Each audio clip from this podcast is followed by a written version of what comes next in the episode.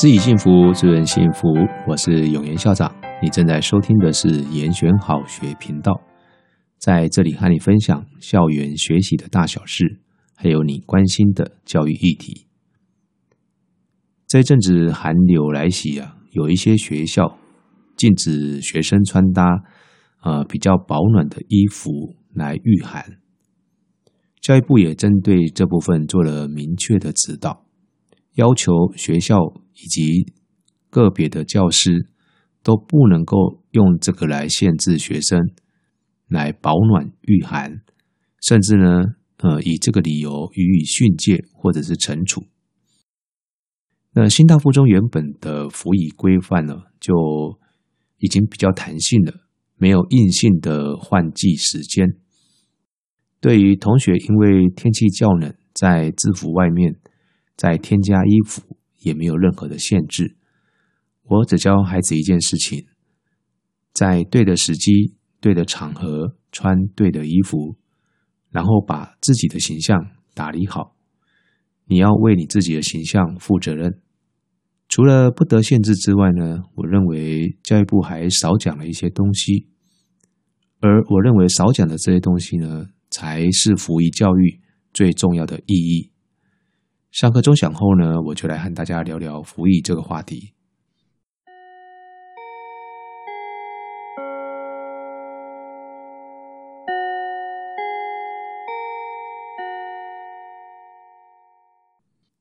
新大附中的校训呢是真善美，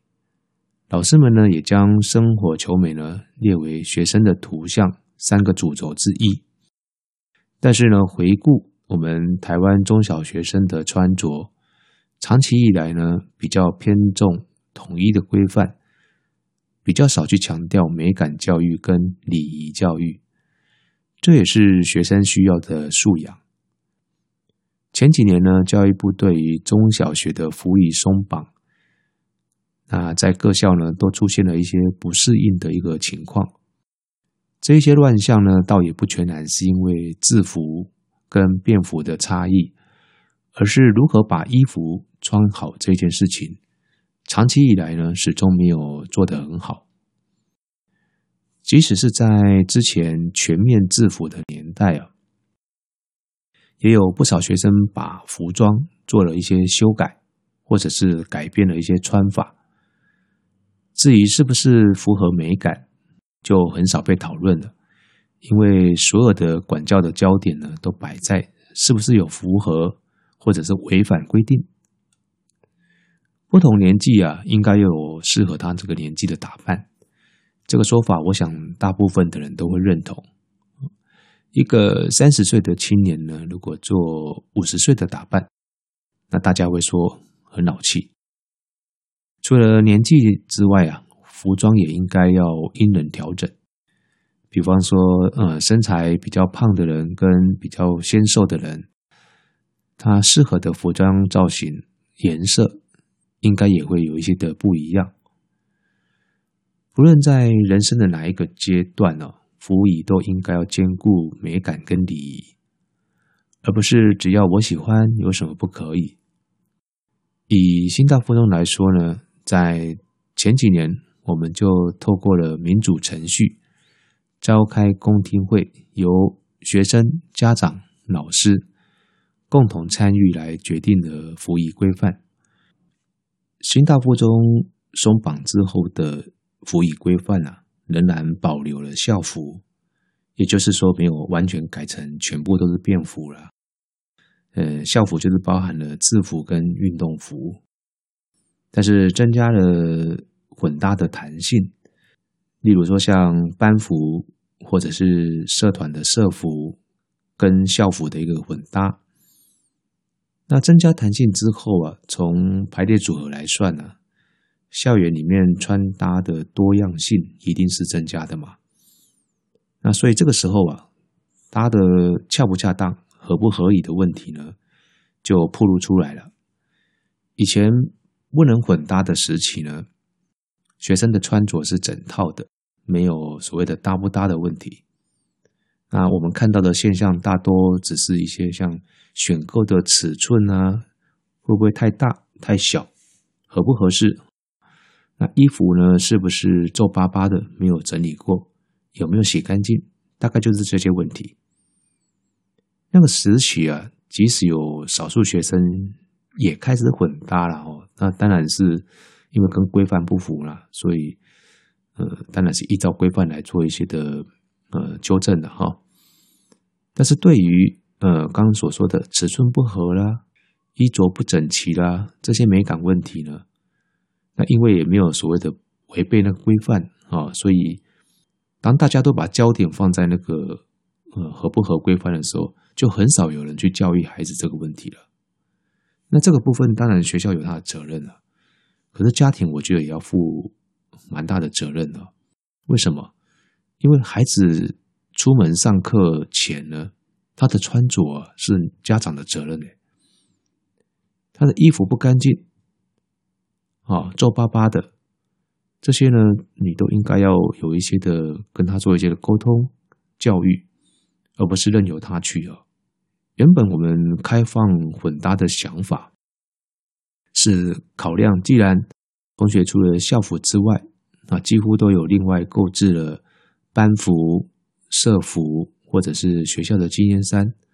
呃，有些学生呢，特别是住宿生啊，如果衣服换洗来不及的时候呢，比如说还没干嘛，就这两天可能下雨啦、啊，没有干，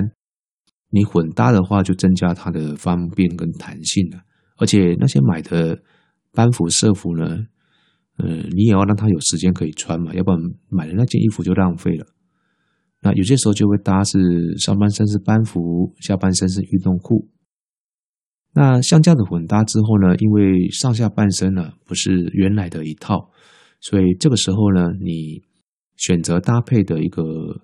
衣服跟裤子啊，它的长短、比例、颜色、材质呢，这些因素就会影响到整体的美感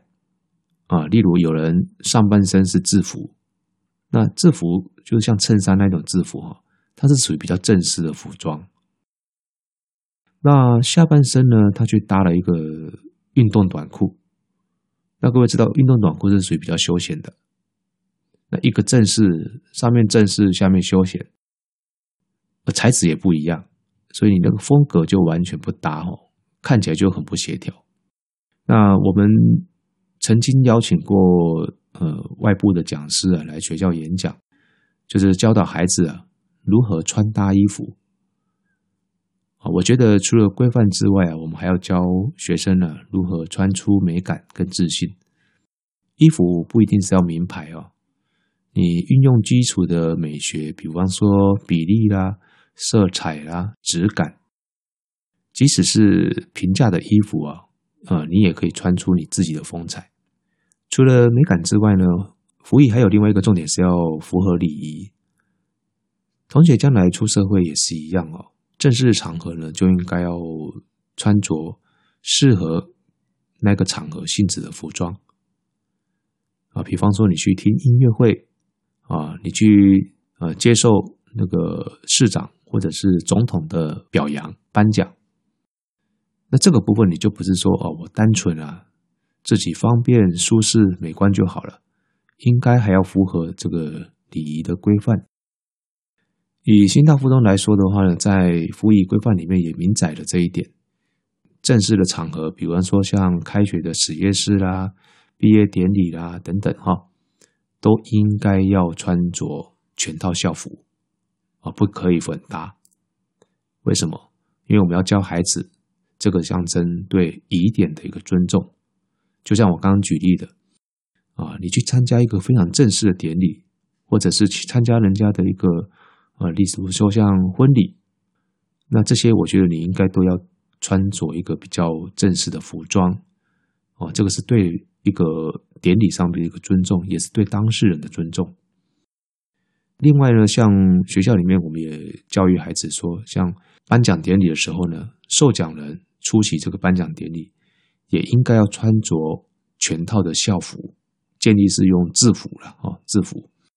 那无论是校内的招会颁奖，或者是学生到校外接受表扬，比方说这个模范生跟市长合影，你就应该要穿着正式的全套制服，哦，这个不单单是尊重，也对外也代表了学校的形象。另外还有像教育旅行，我们到别的学校去参访，比方说我们带学生去日本，到别的学校里面去的时候，呃，也应该是全套制服。那因为我们学生他并没有西装了哈，所以其实你穿制服，他就看起来就很整齐。而且我们都会要求学生的服装必须要整理过，啊，不可以有一些的什么呃皱痕啊，哦，因为那个其实你烫一烫就好了。这个部分呢，我觉得教育部啊，在要求学校减少这些不合理的辅以限制的时候，我是认同这个寒流来的时候啊，不应该去限制孩子说啊，你制服外面不能够加什么比较保暖的大衣了，这个我是完全百分之百赞同的。但是你在减少这些不合理的一个辅以限制的时候啊，我认为也应该要把这些我刚刚所说的这些在正确的场合里面穿着适当的服装，还有要教导学生如何穿出美感的这些合宜穿搭的教育元素也要把它加进来。这样子做呢，会让我们的孩子有一些呃可以学习合宜穿着的机会，而不是任由孩子哦说呃只知道去标榜自主，却忘了哦社会它还是有一些的礼仪的规范，然后误会说呃只要我喜欢啊，没有什么是不可以的。那学校呢，我认为除了是一个学术基础的奠定之外啊，也是学习社会化的一个历程啊，所以有担当的教育啊，不是只讨孩子欢心随他们的意，也要在适当的时候啊有所坚持，教他们要融入文明社会的规范。虽然说佛要金装，人要衣装啊，但是一个人给人的整体印象呢，除了外面那件衣服之外啊，你整个人身心啊，就是体态的维持，还有你的内在气质的涵养也很重要。高矮胖瘦啊，呃，事实上很难去勉强，有些时候是天生的。但是大部分的人还是可以透过运动来呃维系一下自己的身体的体态，让它更为挺拔，更为优雅。在新大附中就有一门课叫做身体雕塑，是一门选修课啊。我们还有打造了一个媲美运动中心的一个健身房重训教室，在放学后我们也开放给师生来使用。我们做这些投资，就是我们我们希望学生啊，不是只有会读书，呃，事实上你还要去注意自己的身体强健，还有你的体态啊，仪态要优雅。除了外表之外，我刚刚说的啊，由内散发的气质呢，也是决定啊人家对你这个人最后评价的一个关键。所谓身上文化有两个重要概念，就是必要的储存跟书卷气。所谓必要的储存呢、啊，就是相较于非必要储存呢，是属于呃能够经得起历史的普遍考验跟尊敬的，也就是所谓的经典。那这些经典呢，重质不重量，你只要经常的啊、呃、去阅读它，不必求速成啊。当然你能够熟读啊、呃、背诵那更好。也就是说，你要多阅读一些的经典好书，最好能够挑选里面的呃名言佳句来熟记。这些好书呢，包含了中文书，也包含了一些的外文书，当然你也可以选择翻译的来看。多接触这些经典啊，你时间一久，你这个人的书卷气呢，就自然的流露出来了。所谓的书卷气呢，不是一些所谓的摇头晃脑的一个掉书袋，而是透过这样一个长期阅读下来之后，你熏陶而成的一个气质。表现在外的就是你的衣帽是整齐的，声音是温润的，你的用语是干净的，你的逻辑是清晰的。这个是我对于最近啊服仪的限制啊，呃一些的这个新闻呢，我有感而发所提出来的一些想法。除了民主之外，我们还会透过一些的礼仪的规范来教导孩子什么才是对的，什么才是完整的一个教育。好，这一集的延选好学呢，我们就为各位聊到这边，感谢您的收听，欢迎各位朋友追踪延选好学频道的 YouTube 或 Podcast， 按下订阅加分享，我是永言校长，言选好学，下次见。